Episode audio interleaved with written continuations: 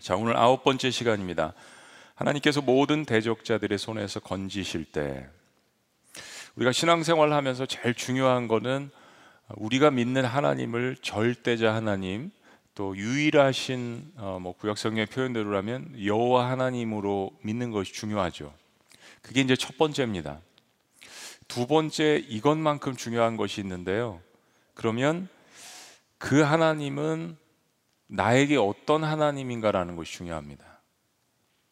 그런 절대자 하나님을 믿고 있다면 그 하나님은 나에게 어떤 하나님인가? 이 두 가지가 참 우리의 삶 가운데서 균형 있게 이루어지는 것이 중요합니다. 첫 번째는 어떤 객관적인 하나님을 우리가 아는 것이 필요하죠. 이게 먼저 우선되어야 합니다. 그래서 치우치지 않고 이단으로 가지 않고 성경에서 이야기하는 그 절대자 유일하신 그 하나님 삼일체 하나님을 받아들이는 것. 이 지적 동의가 사실은 우리의 신앙생활 가운데 중요하죠.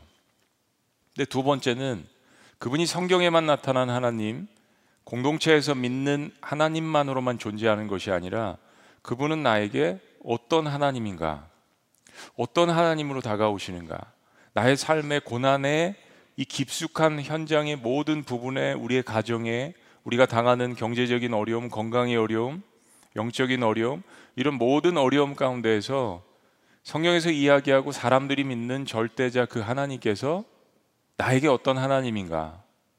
그들이 경험하는 하나님을 나도 경험하는가? 성경에 있는 수많은 하나님을 따랐던 사람들이 믿었던 그 하나님이 나에게는 어떻게 역사하시는가? 어떻게 다가오는가? 라는 것이 중요합니다. 이 두 가지가 객관적이고 주관적인 이 신앙이 우리의 삶 가운데서 너무나도 중요합니다. 시편 18편은 150편 가운데에서 가장 긴 시 가운데 하나입니다. 50절로 아, 이루어졌는데요. 모든 학자들이 다 동의하지는 않지만 오늘 시편은 여러분이 갖고 있는 성경책을 보시면은 거기에 이렇게 되어 있죠. 하나님께서 다윗을 그 모든 원수와 사울의 손에서 구원한 날에 하나님 앞에 드린 감사 찬송의 시이다. 놀라울 만큼 사무엘하 22장을 보시면 오늘 시편 18편 말씀이 거의 일치합니다. 다윗이 거기서 고백한 것과 이 시편 시가 일치한다는 이야기예요. 다윗은 그동안 사울의 칼날을 피해서 사울이 거느렸던 그 군사의 위협과 공격을 피해서 도망자로 삶을 살았습니다. 이게 뭐 어떤 학자는 뭐 15년이다, 13년이다, 18년이다, 하여튼 10년 이상의 아, 긴 세월 동안 도망자로서의 광야에서의 때로는 미치광의 모습을 드러내서 목숨을 부지해야 될 그런 여러 가지 위협과 어려운 이런 모든 상황들을 삶을 이제 마감을 하고 하나님께서 모든 대적자들을 물리쳐 주시는 그때에 하나님 앞에 올려드린 찬송과 감사의 시입니다. 그러니까 이게 얼마나 감격적인 시겠어요, 여러분? 여러분의 인생에 대적자가 있습니다. 여러분 인생에 고난이 있어요. 물론 우리의 인생 가운데 고난은 죽을 때까지 끝나지는 않습니다. 근데 고난도 이 챕터가 있죠. 단계가 있습니다. 하나님께서 우리를 훈련시키실 때도 하나님의 계획이 있으셔서 한 단계 이제 끝나고 또 훈장 하나 달아주시고 또 능력 하나 달아주시고 패턴과 시기가 있습니다. 다윗의 인생의 1막 2장이 1막 1장은 목동으로서 지냈다면 이제는 도망자로서 살았던 1막 2장의 삶이 지금 끝나는 시간 사울의 칼날을 피하게 하시고 모든 대적자들에게서 이제 승리를 하게 하시고 이제 왕에 앉게 되는 너무나도 감격적인 그 순간에 다윗이 하나님 앞에 드렸던 찬송과 감사의 기도 시입니다. 그래서 다윗은 첫 소절부터 이렇게 담대하게 하나님 앞에 고백합니다. 우리 다 같이 한번 읽어보실까? 1절. 같이 시작. 나의 힘이신 여호와여, 내가 주를 사랑하나이다. 뭐 옛날 성경에는 우리는 그렇게 암송했죠. 나의 힘이 되신 여호와여, 힘이신 여호와여, 내가 주를 사랑하나이다. 너무 가슴 뭉클한 고백입니다.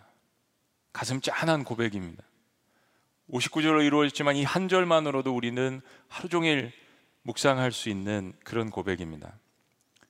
사울에게 쫓겨서 도망자로 지낸 10년 이상의 이 모든 세월들, 이 한 구절은 그 모든 세월들을 묵상하기에 그리고 정리하기에 충분한 고백입니다.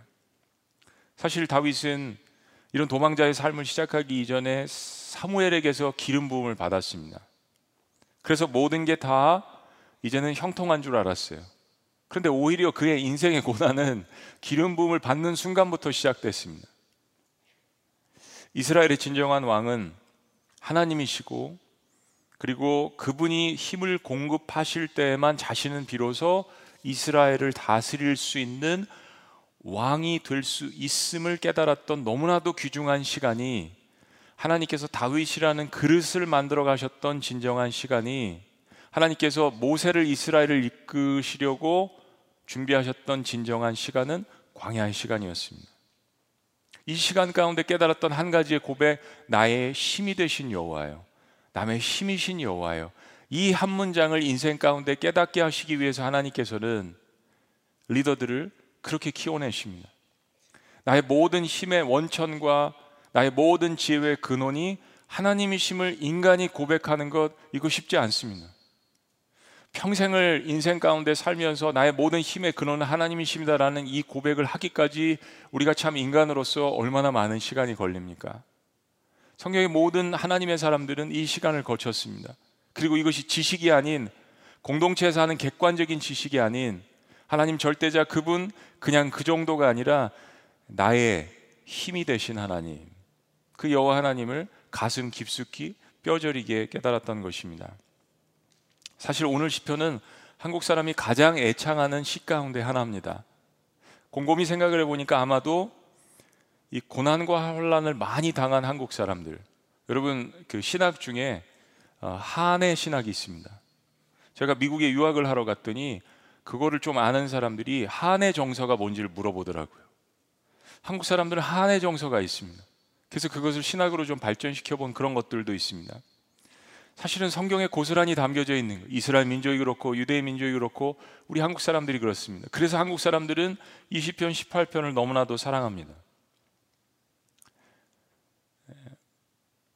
이 한 구절은 다윗의 모든 삶의 전반부를 광야의 생활을 이야기하는 것입니다. 여러분이 만약에 이 10편 18편 말씀을 사랑하신다면 여러분은 고난이 많으신 길을 걸어오셨던 것 같습니다. 자, 다윗은 그런 하나님을 나의 하나님이라고 나의 힘의 근원이라고 이야기하시며 이야기하면서 또한 이렇게 고백합니다. 내가 그런 하나님을 뭐라고요? 사랑합니다. 사실 구약 성경에서 하나님을 사랑한다는 고백은 거의 나오지 않습니다. 대신 하나님을 경외하거나 하나님을 높여드린다거나 시편 역시도 하나님께 감사한다라는 이런 고백이 주를 이루죠. 근데 오늘 다윗의 고백은 특별합니다. 이 모든 감사와 찬송과 뭐 높여드리고 이런 모든 것들을 포함하는 고백, 내가 주를 사랑합니다. 사랑합니다. 그럼에도 불구하고 주를 사랑합니다. 나의 힘이신 여호와요, 나의 힘이 되신 여호와요, 내가 주를 사랑하나이다. 마치 베드로에게 주님께서 내가 나를 사랑하느냐 이 고백, 이 질문에 대한 답을 베드로가 그렇습니다, 주님. 세상에 있는 어떤 것들보다도 내가 주님을 사랑합니다라는 고백을 했듯이 다윗은 그 광야 생활 가운데 하나님 앞에 나의 힘이 되신 여호와여, 내가 주님을 사랑합니다라는 이 고백을 합니다. 그리고 다윗은 그가 사랑하는 하나님이 그에게 어떤 분이셨는지 그리고 지금 현재도 어떤 분이신지 앞으로 미래에도 어떤 분이신지를 고백합니다. 2절 말씀입니다. 우리 다 같이 읽으시죠. 2절. 시작. 여호와는 나의 반석이시요 나의 요새시요 나를 건지시는 이시요 나의 하나님이시요 내가 그 안에 피할 바위시요 나의 방패시요 나의 구원의 뿌리시요 나의 산성이시로다. 보세요. 그가 만난 자신의 하나님, 이 모든 수식어마다 나의 하나님이라는 말씀이 붙어 있죠. 하나님을 설명하면서 자기가 만난 하나님 여덟 가지를 이야기합니다. 시편에서 하나님에 대해서 이야기를 하면서 그 수식어로서 가장 긴 구절입니다. 아마 성경 전체에서도 그럴 거예요. 내가 만난 하나님을 이야기하면서 그 수, 수식어가 이렇게 깁니다. 여러분 우리의 신앙도 마찬가지입니다. 내가 겪는 고난은 하나님의 능력을 맛볼 수 있는 절호의 기회입니다. 우린 고난 가운데서 부르짖습니다. 그때마다 내가 경험한 하나님에 대한 수식어는 늘어가는 것입니다.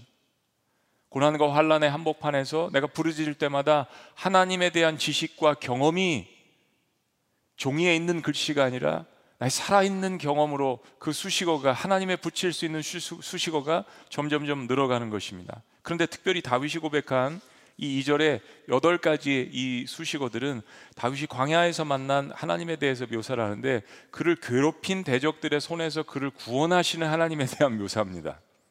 그러니까 얼마나 환란을 많이 당했다라는 것을 이 다윗의 고백 가운데 알게 되는 것이죠. 보세요. 무슨 은혜의 하나님, 그죠? 온유하신 하나님 이게 아니라 내가 당한 모든 환란 가운데 대적자들 가운데 사울의 칼날에서 구원해 주신 구원에 대한 그 감사가 넘칩니다. 자기가 고난 당한 그 어떤 아, 그 상황을 묘사를 하는 거죠. 하나님은 나의 반석이십니다. 나의 요새이십니다.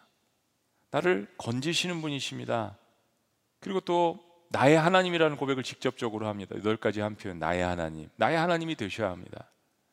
피할 나의 바위. 저는 오온 올라온 구세주 구찬양 참 너무 좋아합니다. 나의 피할 바위, 나의 방패, 나의 구원의 뿔, 나의 산성. 구구절절이 다윗이 얼마나 고난을 많이 당했는지를 알 수 있는 대목입니다. 시편은 눈물의 시이며 기도입니다. 여러분도 다 시편 기자이십니다. 그 가운데서 하나님께서 여러분을 어떻게 구원하시고 여러분을 보호하시고 여러분을 만나 주셨는지 여러분 큐티하시면서 여러분 인생 가운데 글로써 기록을 하셔야 합니다. 그것을 자녀들에게 물려주는 것도 엄청난 유익이 되는 것이죠. 주일날 말씀처럼 우리의 자녀들은 우리가 고난 가운데 다시 일어날 수 있는 힘의 근원이 나 우리의 아버지, 우리의 어머니, 우리 아빠, 엄마에게 그 힘의 근원이 어디서 나오는지를 보기를 원합니다. 그걸 가르쳐 주는 것만큼 우리의 인생에 있어서 커다란 울림은 없습니다. 그것을 보는 자녀들만큼 축복된 자녀들은 없습니다. 나 같으면 저런 상황 가운데서 사업을 다시 못할 텐데, 나 같으면 저런 상황 가운데서 사람을 다시 못, 만, 못, 만날, 못 만날 터인데 도대체 우리 아빠 엄마 마음속에 뭐가 들어있길래 다시 일어날 수 있고 다시 사람과 대화할 수 있고 다시 용서할 수 있고 그런 고난을 인생 가운데 허용하신 하나님을 어떻게 다시 사랑합니다라고 이야기하고 다시 그분을 예배할 수 있는가 도대체 우리 부모님 마음속에 들어있는 그 힘에 다시 일어날 수 있는 그 근원은 무엇인가 자녀들은요 그걸 보면 인생 가운데 결코 망하지 않습니다. 더 이상 사람을 두려워하지 않습니다. 환경을 두려워하지 않습니다. 다윗은 그것을 고백합니다. 그리고 오랜 후에 히브리 민족은 다윗의 이 고백을 가지고 예배하는 가운데 찬송하지 않습니까? 예루살렘으로 올라가는 노래, 예배 가운데 감사의 노래로 드리는 찬양, 여러분들의 그런 고백이, 여러분의 기도가 여러분의 눈물의 골짜기가 우리 자녀들에게 힘의 근원이 되게 하시기를 주의 이름으로 축복합니다. 다윗은 그가 당한 환란의 상황을 이제 이렇게 묘사합니다. 3절 내가 찬송 받으실 여호와께 아뢰리니 내 원수들에게서 구원을 얻으리로다. 자, 4절과 5절 다 같이 읽습니다. 시작. 사망의 줄이 나를 얽고 불의의 창수가 나를 두렵게 하였으며 수월의 줄이 나를 두르고 사망의 올무가 내게 이르렀도다. 사망의 줄과 죽음의 위험이 다윗을 휘감고 있습니다. 마치 큰 구렁이가 아, 다윗의 온몸을 감싸듯이 죽음, 사망, 위험 이런 모든 것들이 다윗을 칭칭 휘감고 있습니다. 파멸의 홍수가 다윗을 덮쳤습니다. 다윗이 적이 놓은 덫 앞에 놓여져 있습니다. 그래서 하나님 앞에 절박한 심정으로 부르짖습니다. 6절 말씀입니다. 우리의 심령이죠. 다 같이 시작. 내가 환란 중에서 여호와께 아뢰며 나의 하나님께 부르짖었더니 그가 그의 성전에서 내 소리를 들으시며 그의 앞에서 나의 부르짖음이 그의 귀에 들렸도다. 저는 개인적으로 이 구절에서 환란 중에 부르짖는 이 기도가 마음에 확 와닿았습니다. 환란 중에 부르짖는 기도. 우리가 뭐 성경에서 많이 본 건데 특별히 시편 18편 이 말씀 가운데 많이 와닿더라고요. 사람이 고난 당할 때는 부르짖습니다. 뭐라도 잡고 싶죠. 그러나 위에 고백한 것처럼 지옥의 권세를 경험하는 극한 고난 속에서는 부르짖음조차도 지칠 때가 있습니다. 뭘 기도해야 될지 모르고 그냥 신음소리만 나오는 거죠. 근데 다윗은 그의 경험을 통해서 하나님 앞에 부르짖을 때 그게 신음이든 뭐든 반드시 그 부르짖음을 하나님께서 들으신다라는 것을 도망자의 삶 가운데 광야에서 10년 넘게 배웠습니다. 사실 다윗이 배운 거는 광야에서 하나님을 의지하는 법을 배우고 하나님을 부르짖는 법을 배운 거고 그런 고난 가운데서 어떻게 하나님을 높이고 감사할 수 있는지를 배운 겁니다. 이게 왕이 되는 자격이었습니다. 정치를 배우고 시스템을 배우고 이게 아니라 하나님께서 먼저 그에게 가르쳐 주셨던 것은 바로 이런 부분이었습니다. 부르짖는 거. 하나님을 신뢰하는 거. 이스라엘을 다스릴 왕으로서 자, 그런데 다윗이 그의 경험을 통해서 그가 하나님 앞에 부르짖었을 때 하나님은 어떤 일을 행하셨는지 다윗이 이제 구구절절히 기록을 합니다. 7절 말씀부터 봅니다. 이에 땅이 진동하고 산들의 터도 요동하였으니 그의 진노로 말미암음이로다. 다윗이 대적자들에 대해서 자신을 괴롭히고 힘들게 하는 사울의 칼날과 그의 군사들에 대해서 기도했을 때 하나님이 진노하셨습니다. 8절 그의 코에서 연기가 오르고 입에서 불이 나와 사름이요 그 불에 숯이 피었도다. 얼마나 하나님께서 강력하게 진노하셨는지를 그리고 하나님께서 노를 발하셔서 그 불을 쏟아내시는 구절 그가 또 하늘을 드리우시고 강림하시니 그의 발 아래는 어두캄캄하도다 그룹을 타고 다니시며 바람 날개를 타고 높이 솟아 오르셨도다. 그가 흑암을 그의 숨는 곳으로 삼으사 장막같이 자기를 두르게 하시며 곧 물의 흑암과 공중의 빽빽한 구름으로 그리하시도다. 그 앞에 광채로 말미암아 빽빽한 구름이 지나며 우박과 숯불이 내리도다 13절 14절 다 같이 읽습니다. 시작. 여호와께서 하늘에서 우레소리를 내시고 지존하시니가 음성을 내시며 우박과 숯불을 내리신도다 그의 화살을 날려 그들을 흩으시며 많은 번개가 그들을 깨뜨리셨도다. 아멘. 다윗이 이 고백에서 우리가 볼 때 느끼는 것은 상반된 두 가지입니다. 첫째는 하나님께서 이 여러분 시편 18편을 이제 중간에 있는 구절을 읽으시면서 뭐를 느끼셨어요?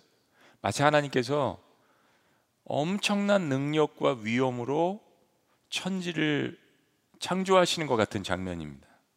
그런 위엄과 능력과 권세가 다윗 앞에 펼쳐집니다. 그리고 그런 위엄과 능력과 권세를 가지고 다윗의 대적자들 앞에 나타나셔서 그것을 심판하시는 장면입니다. 7절 말씀에 보면 다윗은 말씀드린 것처럼 그를 괴롭히는 대적자들에게 하나님께서는 진노하셨습니다. 땅이 진동을 합니다. 산이 흔들릴 정도로 분노하셨습니다. 불을 쏟아내실 정도로 화가 나셨습니다. 우박을 쏟아내셔서 대적자들 태우시고 깨뜨려 버리십니다. 여기에 표현된 모든 이런 것들, 자연 현상 속에 우리가 볼 수 있는 이 모든 것들의 주인이 또한 하나님이시라는 사실을 가르쳐 주는 것이죠. 그리고 어둠을 통해서 다윗을 쫓는 사울의 군사들을 헤매게 만드십니다. 그리고 많은 번개로 그들을 쳐부십니다. 악을 청소하시는 하나님의 진노가 얼마나 크셨던지 마치 천지를 창조하실 때 모든 터가 드러날 정도라고 다윗은 고백합니다. 15절 말씀입니다. 다 같이 시작. 이럴 때 여호와의 꾸지람과 콧김으로 말미암아 물밑이 드러나고 세상에 터가 나타났도다. 마치 엘리야가 죽기를 간구하다가 로뎀나무 아래서 하나님의 위로하심을 받고 그런 다음에 하나님께서 다시 오랍산에서 나타나셔서 엘리야 앞에 나타나신 그 모습과 같지 않습니까? 하나님을 보여달라고 하나님의 능력을 보여달라고 엘리야가 외쳤을 것입니다. 다 소진하고 탈진하고 갈매산에서 경험했던 영적 전쟁 가운데 모든 것을 다 쏟아붓고 탈진한 엘리야가 죽기를 간구했을 때 하나님께서 하나님 되심을 보여주셨습니다. 하나님이 어떤 분이신지 하나님의 권능과 하나님의 위엄을 보여주셨습니다. 마치 그런 모습입니다. 하나님의 이 권능과 권세 앞에 물 밑이 드러나고 세상에 터가 나타났다라고 이야기합니다.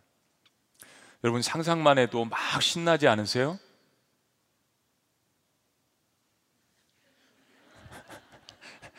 여러분은 사랑이 많으신 분입니다. 그리고 집에 가서는 막 울부짖으시면서 하나님 이렇게 해주세요라고 기도하시죠? 시편의 기자들은 그렇게 기도했습니다. 하나님 저를 힘들게 하고 또 저를 사망의 음침한 골짜기로 몰아가는 이 모든 대적들을 하나님께서 좀 해결해 주세요. 여러분 아까 손을 들고 막 찬양하셨잖아요. 전쟁은 나에게 속한 게 아니라 하나님 물리쳐 주세요. 찬양도 하고 기도도 하시잖아요. 시편 말씀을 보면서 여러분들에게 거듭 말씀드렸지만 솔직한 기도가 필요합니다. 참 이상한 게요. 사람이 하나님께 쏟아붓지 않으면 이게 다른 사람에게 가서 불평으로 쏟아붓습니다. 또 욕을 하고 모함을 하고 내 심정을 쏟아붓습니다. 하나님께 하라는 거예요. 하다 보면 기도의 과정 가운데 하나님께서 수정도 하시고 고쳐주시기도 하시고 뭐 용서하라고 말씀도 하시고 건덕지가 있죠. 그러니까 솔직하게 내 마음을 하나님 앞에 오늘 물밑이 하나님의 권세 가운데서 세상의 물밑이 드러나듯이 하나님 앞에 내 마음을 쏟아붓고 드러나게 하는 겁니다. 그래야 하나님께서 뭐라도 주실 거잖아요. 그래 내가 다 쓸어버리겠다. 아니면 용서해라. 이건 너를 위한 환경이니까. 아니면 기다려라. 인내하라. 뭐라고 이야기를 하실 거 아니에요. 우리는 하나님의 자녀로서 하나님 앞에 이렇게 솔직한 마음을 올려드리는 것이 필요합니다. 다윗은 그렇게 했습니다. 여러분 이 구절 보시면서 막 그냥 마음이 막 상상만 해도 막 신나고 막 통쾌하고 막 그러지 않으세요? 여러분 솔직해지십시다. 영화나 소설을 보면 번진 성악의 선악에 대한 이런 거 나올 때 그런 걸 보면서 사람들이 카타르시스를 느끼면서 악을 징벌하는 장면에 박수를 치고 막 이럽니다. 세상에 있는 소설과 영화를 보면서 그러는데 성경 말씀을 보면서 여러분 왜 안 그러십니까? 솔직해져야지 하나님 앞에서는 그러지 않으면 우리는 부정된 입술을 가지고 세상과 사람과 환경에 대해서 불평을 쏟아놓게 됩니다. 이스라엘 백성들이 광야에서 쏟아놨던 건 기도가 아닙니다. 불평이었습니다. 하나님 앞에 가져가서 하나님은 지존하신 분이고 나의 하나님이신데 하나님 이런 상황과 이런 사람과 이런 것들이 있는데 하나님 어찌할 바를 모르겠습니다. 제 마음이 괴롭습니다. 죽을 것 같습니다. 사망의 음침한 골짜기에 있습니다. 제 뼈가 마릅니다. 제 눈물이 침상을 다 둥둥 떠다니게 합니다. 하나님 어떻게 해야 될까요? 라는 기도가 하나님 앞에 상달될 때 하나님께서 뭐라도 일을 하시죠. 용서해라. 내가 너를 용서한 것처럼 은혜를 베풀어라. 아니면 이제 때가 되었으니 악은 내가 제거할 것이다. 그리고 그러는 가운데 우리의 기도가 수정되고 성숙해지고 그리고 살아계신 하나님을 만날 수 있는 기회가 우리에게 주어지는 것입니다. 우린 그런 마음으로 시편을 나의 시편이라고 생각하고 보는 것이고 하나님은 그래서 우리에게 이런 상황들과 시편의 글들을 우리에게 주신 것입니다.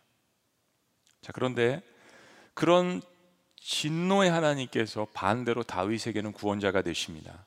자, 16절부터 그가 높은 곳에서 손을 펴사 나를 붙잡아 주시며 많은 물에서 나를 건져내셨도다. 나를 강한 원수와 미워하는 자에게서 건지셨으며 그들은 나보다 힘이 세기 때문이다. 다윗의 고백입니다. 18절 그들이 나의 재앙의 날에 내게 이르렀으나 여호와께서 나의 의지가 되셨도다. 19절 다 같이 시작. 나를 넓은 곳으로 인도하시고 나를 기뻐하심으로 나를 구원하셨도다. 그렇게 무섭게 천지를 진동케 하시고 하늘에서 번개와 화살을 날리시며 악인을 벌하시는 하나님께서 다윗에게는 구원자가 되십니다. 11절에 다윗은 연약하고 대적자들은 힘이 강하기 때문이라고 이야기합니다. 다윗의 대적자들에게는 재앙의 날이 다윗에게는 하나님을 의지하는 구원의 날이 되었습니다. 자, 이제 다윗이 궁극적으로 왜 하나님께서 자신의 구원자 하나님이신지를 구체적으로 고백합니다. 이게 중요합니다.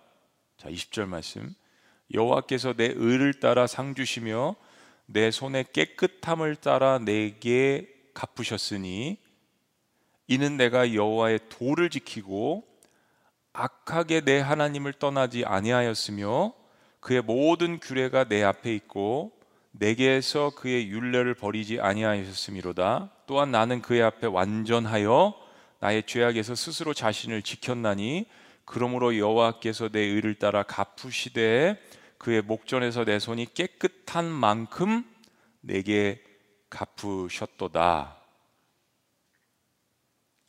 우리가 이 시편 말씀을 보면서 한국 사람들이 시편 말씀 참 사랑한다고 했잖아요. 나 힘이 되신 여호와. 우리 이따 찬양도 할 겁니다. 내가 주를 사랑하나이다. 라고 위로를 받지만 시편 18편의 이 중반부로 쭉 갈수록 이 대목에 이르면 우리는 무언가 마음이 불편하지 않을 수 없습니다. 불편하지 않으세요? 뭐가 불편하세요? 이 시편의 고백처럼 나는 과연 하나님께서 내 의를 따라서 상 주시면서 내 손의 깨끗함을 따라서 내게 갚으셨습니다라 고백할 수 있습니까? 정말 내가 하나님 앞에 완전해서 모든 죄악에서 스스로 자신을 지켰습니까? 23절 고백처럼. 그리고 하나님의 목전에서 내 손이 깨끗한 만큼 내게 갚으 셨습니다라고 고백할 만큼 내 손이 깨끗합니까? 24절 말씀. 그리고 정말 행이 완전한 자입니까? 답은 절대 그렇지 못하다는 겁니다. 또한 다윗 역시 그의 인생을 보면 하나님 앞에서 결코 행이 완전한 자가 아니었음을 다 아시잖아요. 그가 인생의 후반부에 어떤 실수들을 했는지 우리는 잘 알고 있습니다. 그럼에도 불구하고 우리 이 부분을 반드시 우리의 삶 가운데 받아들이며 기억해야 합니다. 하나님은 다윗을 이렇게 표현하셨습니다. 나의 마음에 합한 자. 여러분 욥이 의인이 아니었습니다. 욥은 고난 가운데 후반부에 가면서 불평하잖아요. 모세를 보십시오. 근데 하나님께서는 모세는 이 땅에서 가장 온유한 자, 욥은 당대의 가장 의인, 다윗은 하나님 마음에 합한 자. 여러분 신앙생활하면서 굉장히 중요한 거는 하나님께서 인생과 세상을 보실 때 어떤 기준을 가지고 보시는지가 중요합니다. 그걸 아는 것이 신앙인으로서 너무 중요합니다. 부모의 생각이 어떤지를 아는 것이 자녀가 중요하듯이 내가 믿는 하나님 아버지께서는 어떤 기준을 가지고 인생과 세상을 판단하시고 보시는지 중요합니다. 도대체 완전하지 않은 다윗은 이런 고백을 어떻게 했으며 하나님은 완전하지 않은 다윗을 보고 내 마음에 합한 자라고 왜 그렇게 이야기하셨을까요? 하나님은 인생 전체를 보십니다. 그리고 그 마음의 중심을 보십니다. 인간은 어차피 다 죄인이에요.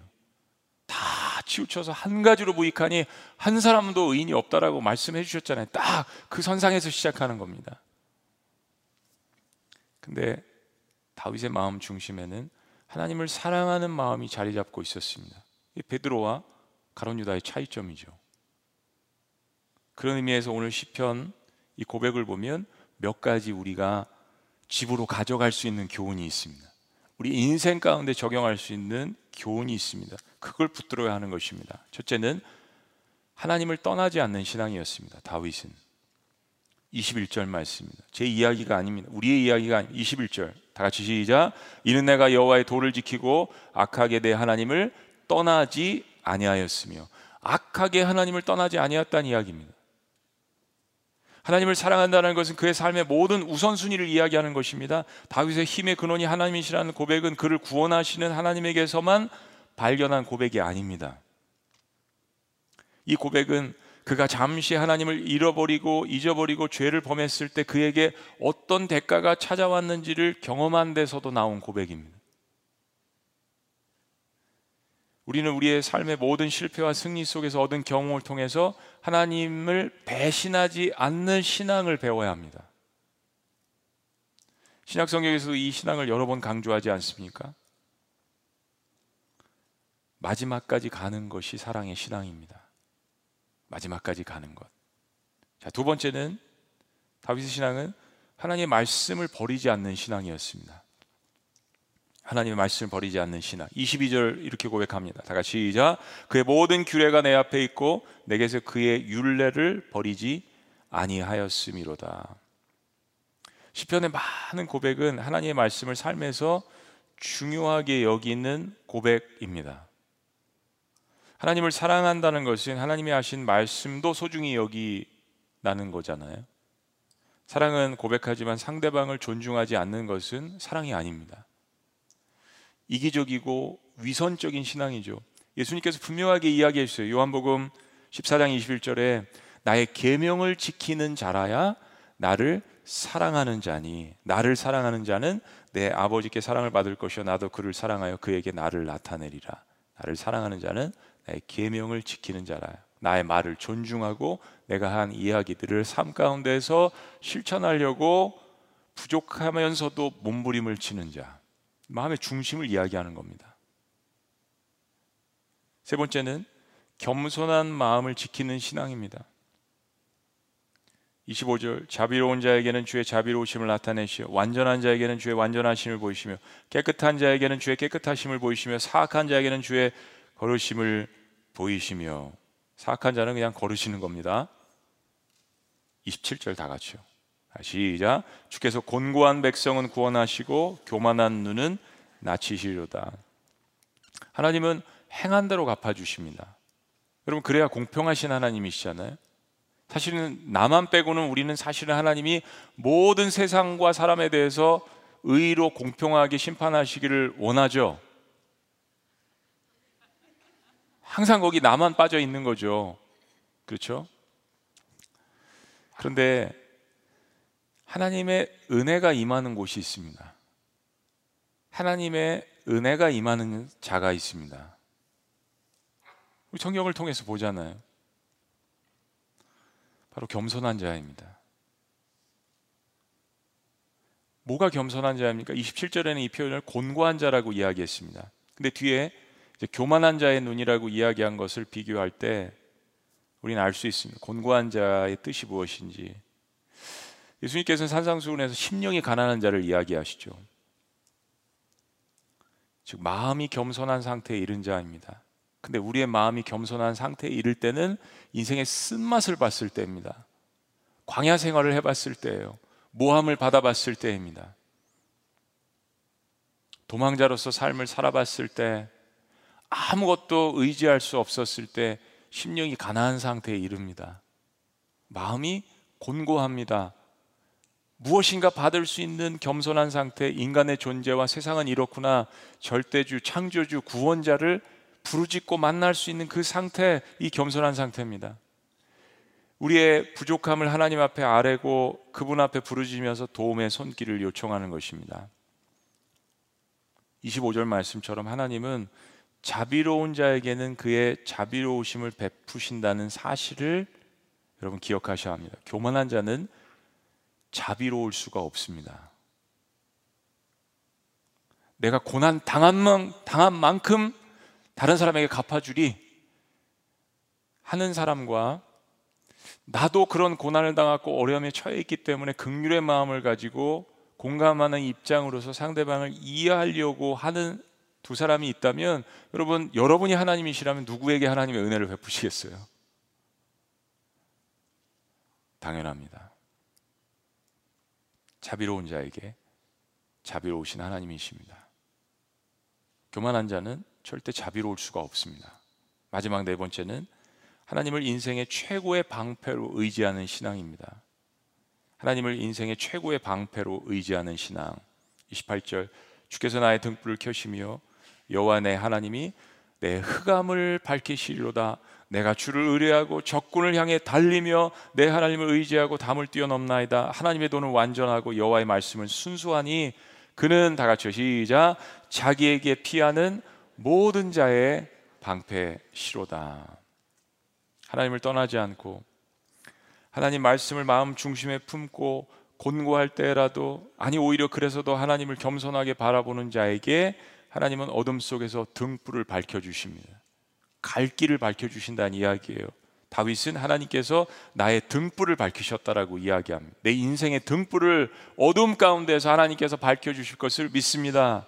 다윗은 길을 밝혀 주신 하나님을 의지하고 이제는 대적들을 향해서 뛰어듭니다. 하나님 앞에 겸손한 자가 대적자의 싸움 앞에서는 담대할 수 있는 것입니다.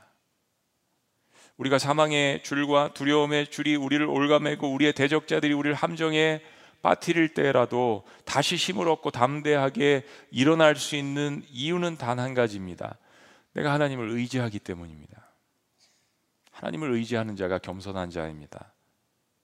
그분에게 피할 수 있음을 경험 가운데 알기 때문입니다.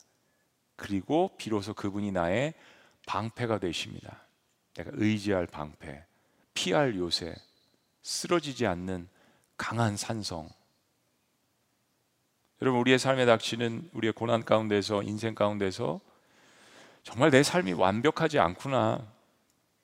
내가 다른 사람에 대해서 뭐라고 이야기할 수 있는 인생이 아니구나. 라는 것을 깨닫는 것 너무 중요합니다. 우리의 삶에 허물이 있고 죄가 있고 실수가 있습니다. 그럼에도 불구하고 이제는 하나님께서 나의 힘이시고 내가 그 주님을 사랑합니다라는 진정한 고백을 고난 가운데에서 그리고 삶의 실패 속에서 배우는 것입니다. 결코 완전하지 않지만 첫째는 그래서 하나님을 떠나지 않는 신앙. 둘째는 그래서 완전하신 하나님의 말씀을 버리지 않는 신앙.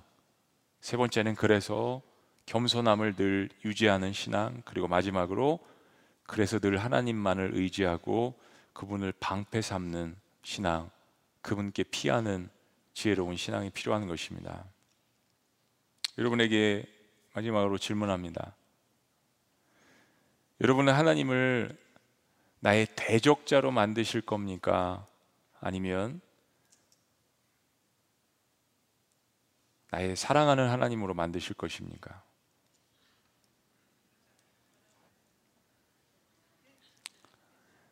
여러분은 하나님께서 열을, 여러분을 향하여서 진노를 바라시고 불을 바라시는 하나님으로 만드실 겁니까? 아니면 여러분의 피할 밥이시오 방패로 만드실 것입니까? 다윗에게서 우리가 배울 점이 있다면 이런 것 같습니다. 다윗도 역시 부족하고 허물과 실수가 많은 인생이었지만은 그 하나님을 나의 하나님으로 만들 줄 아는 능력이 있었습니다. 여러분 그 하나님이 우리 하나님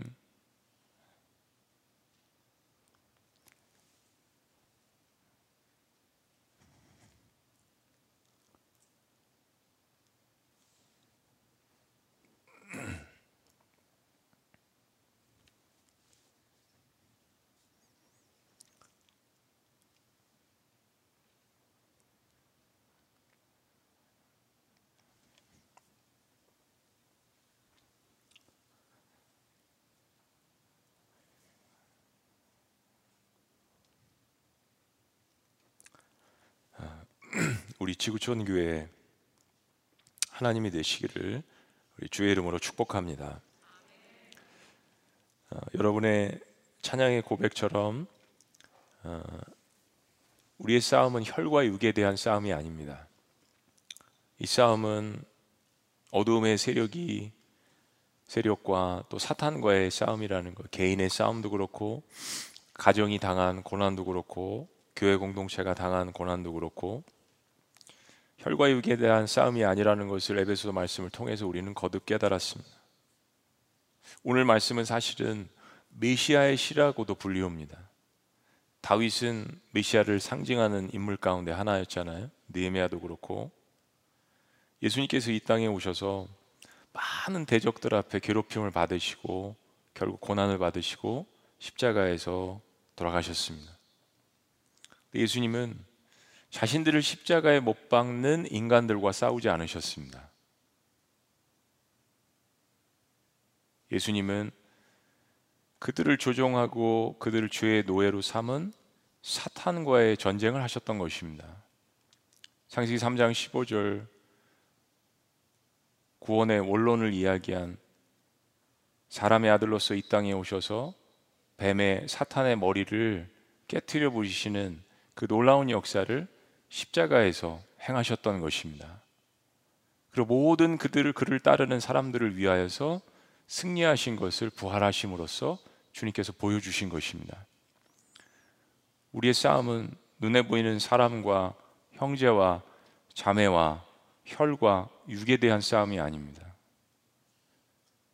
우리 그리스도인들은 눈을 감고 하나님께서 이 세상 가운데 어떤 나라를 주셨으며 어떤 교회 공동체를 주셨으며 음부의 권세가 함몰치 못하는 어떠한 능력을 교회와 성도들에게 주셨는지를 이 시대에 특별히 코로나 한복판에서 깨닫는 것이 너무나도 중요합니다. 저는 정말 마지막 때가 멀지 않았다라고 생각을 합니다. 시대마다 마지막 때가 존재했습니다. 그러나 정말 주님께서 다시 오실 그때가 여러분들도 느끼시겠지만 언제인지 모르지만 그렇게 멀지 않다라고 생각합니다. 오늘 시편 하나님께 주신 이 말씀을 통하여서 혈과 육에 대한 싸움이 아니라 공중 권세 잡은 자 사탄과의 마지막 졸개들과의 그 싸움 가운데에서 하나님이 주신 이 놀라운 무기 나의 힘이 되신 여호와여 내가 주를 사랑합니다. 이 고백을 통하여서 다시 한번 하나가 되고 일어나시는 모든 여러분들이 되시기를 주의 이름으로 축복합니다. 기도하시겠습니다.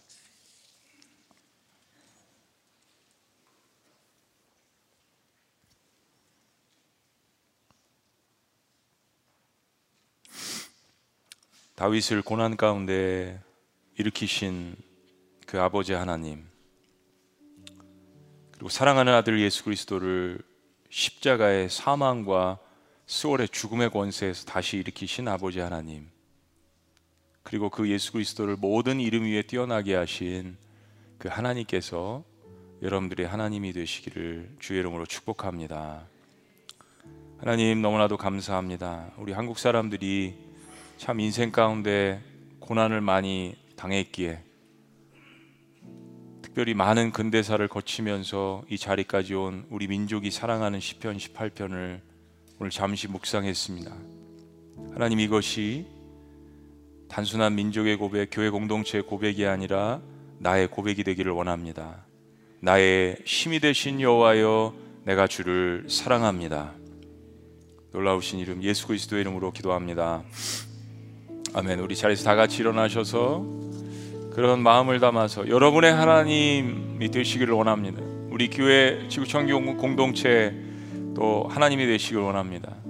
그런 마음으로 나의 힘이 되신 여호와여 내가 주님을 사랑합니다. 어떤 때보다도 다른 마음으로 간절하고 절실한 마음으로 또 하나된 마음으로 이 찬양을 주님 앞에 우리 고백합니다.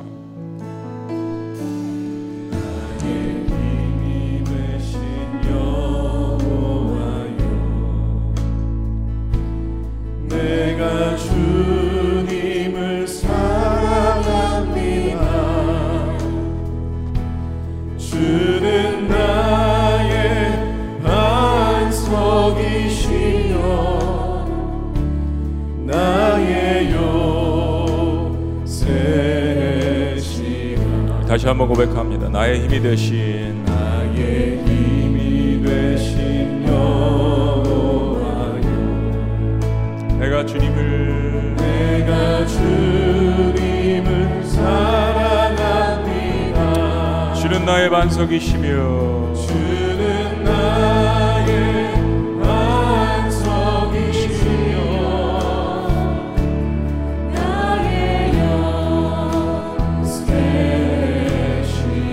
다시 한번 고백할까요? 나의 힘이 되신 나의 힘이 되신 여호와여 내가 주님을 내가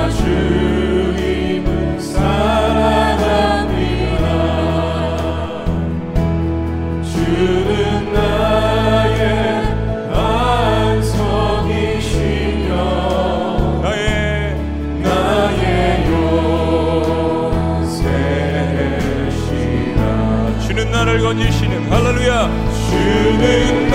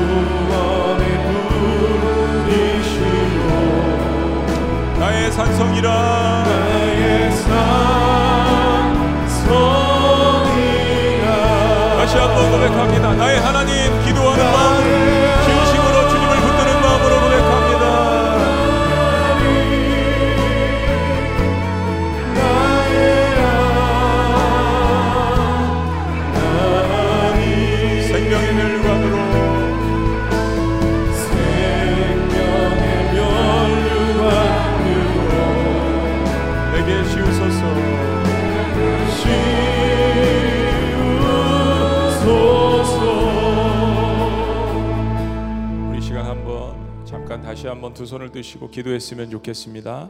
우리 첫 번째로 연약함 가운데에서 육신의 아픔과 고통을 호소하시는 우리 네 분을 주님 앞에 올려드립니다. 우리 김하도 성도님 항암약 복용 중이고 또 양쪽 신장의 스탠스도 어, 하셨는데 최근 왼쪽 신장이 붓고 어려움이 있습니다. 정말 총체적으로 많은 고통 가운데 있습니다. 하나님의 치료하시는 회복의 가정이 있게 하여 주시옵소서.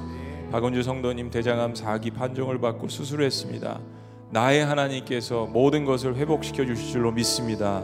장경현 성도님 담대암 4기 판정으로 수술은 어렵고 항암 치료를 받아야 하는데 하나님의 치유하시고 회복시키는 놀라운 역사가 있게 하여 주시옵소서. 우리 박재영 형제님 뇌종양 수술을 했는데 그 마음과 그 머리 가운데 하나님께서 너는 내 것이라라고 하시는 하나님의 온전한 치유하심과 격려와 회복의 역사가 있게 하여 주시옵소서. 우리 마지막으로 우리 지구촌 교회 공동체를 하나님 앞에 올려드립니다.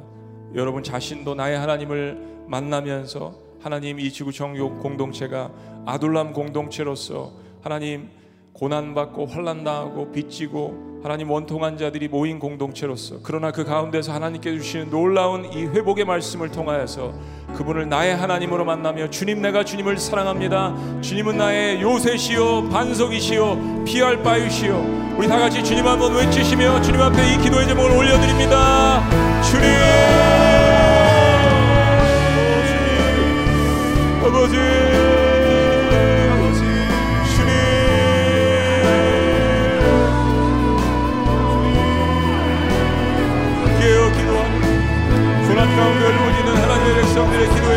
가운데 주여 함께 하여 주시옵소서 마다 성도님, 박은주 성도님, 장렬년 성도님, 박재영 성도님 교회 하나님 앞에 육신의 고통과 하나님의 영혼의 고통을 가지고 주님 앞에 하나님의 백성들을 기억하여 주시옵소서 천지를 만드시고 인간을 만드신 하나님. 십자가에서 고난받으신 그 주님의 능력 부활의 능력을 가지고 주의 백성들을 하나님 붙들어 주시옵소서. 치료하시고 회복시키시고 건져 주시옵소서. 바위시 만난 하나님 나의 하나님이 될 수 있도록 인도하여 주시옵소서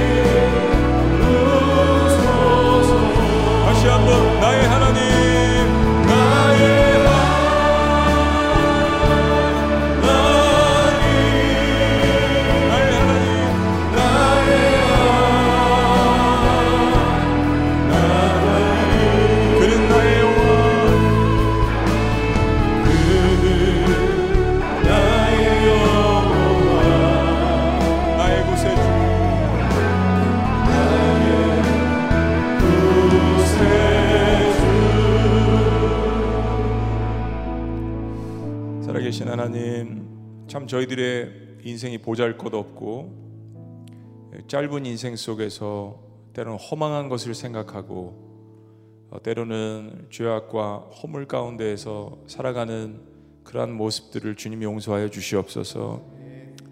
다윗도 그런 모습을 보였고 성경의 수많은 인물들이 그런 모습을 보였지만 그러나 그들 중심 가운데에서 하나님을 발견하고 주 앞에 회개하며 눈물로써 하나님을 붙들었던 그 중심된 고백 나의 하나님 내가 주님을 사랑합니다 이 고백을 저희들이 이 세대에 잃지 않도록 주님께서 인도하여 주시옵소서 시대가 마지막 때를 향하여서 가고 있음을 모든 그리스도인들이 아니 세상 가운데서도 느끼고 있습니다. 하나님 저희가 아, 나의 하나님을 통하여서 영적인 능력을 회복하게 하시고 그리고 교회 공동체가 성령 안에서 하나가 되는 역사를 이룰 수 있도록 주님 인도하여 주시옵소서. 지구촌 교회가 하고 있는 귀한 섬김의 사역들, 복음 증거의 사역들 사탄이 절대로 기뻐하지 않는다라는 것을 또한 마음 가운데 각인할 수 있도록 인도하여 주시옵소서. 그럴수록 이 전쟁이 나에게 속한 것이 아니고 이 공동체의 주인도 하나님이시기 때문에 이 전쟁은 하나님께 속한 것임을 깨닫고 우리의 고백은 나의 하나님, 나의 요새시요, 나의 방패시요, 나의 피할 바이시요, 나의 하나님, 내가 주님을 사랑합니다. 이 고백을 통하여서 가정이 회복되고 교회 공동체가 회복되며 나라 민족을 회복시킬 수 있는 땅 끝까지 이르러 복음을 증거할 수 있는 민족 치유 세상 변화를 감당하는 지구촌 교회 공동체가 될 수 있도록 주님께서 다시 한번 아버지 우리를 만져 주시옵소서. 하나님의 만지심만을 기대하며 하나님만의 간섭하심을 기대합니다. 왕의 권세도 아닌 세상의 권세도 아닌 이 세상을 창조하시고 이 세상을 구원하시며 모든 역사를 완성하시는 삼일체 하나님을 의지하며 성부와 성자와 성령의 이름으로 기도하며 축원합나이다. 아멘.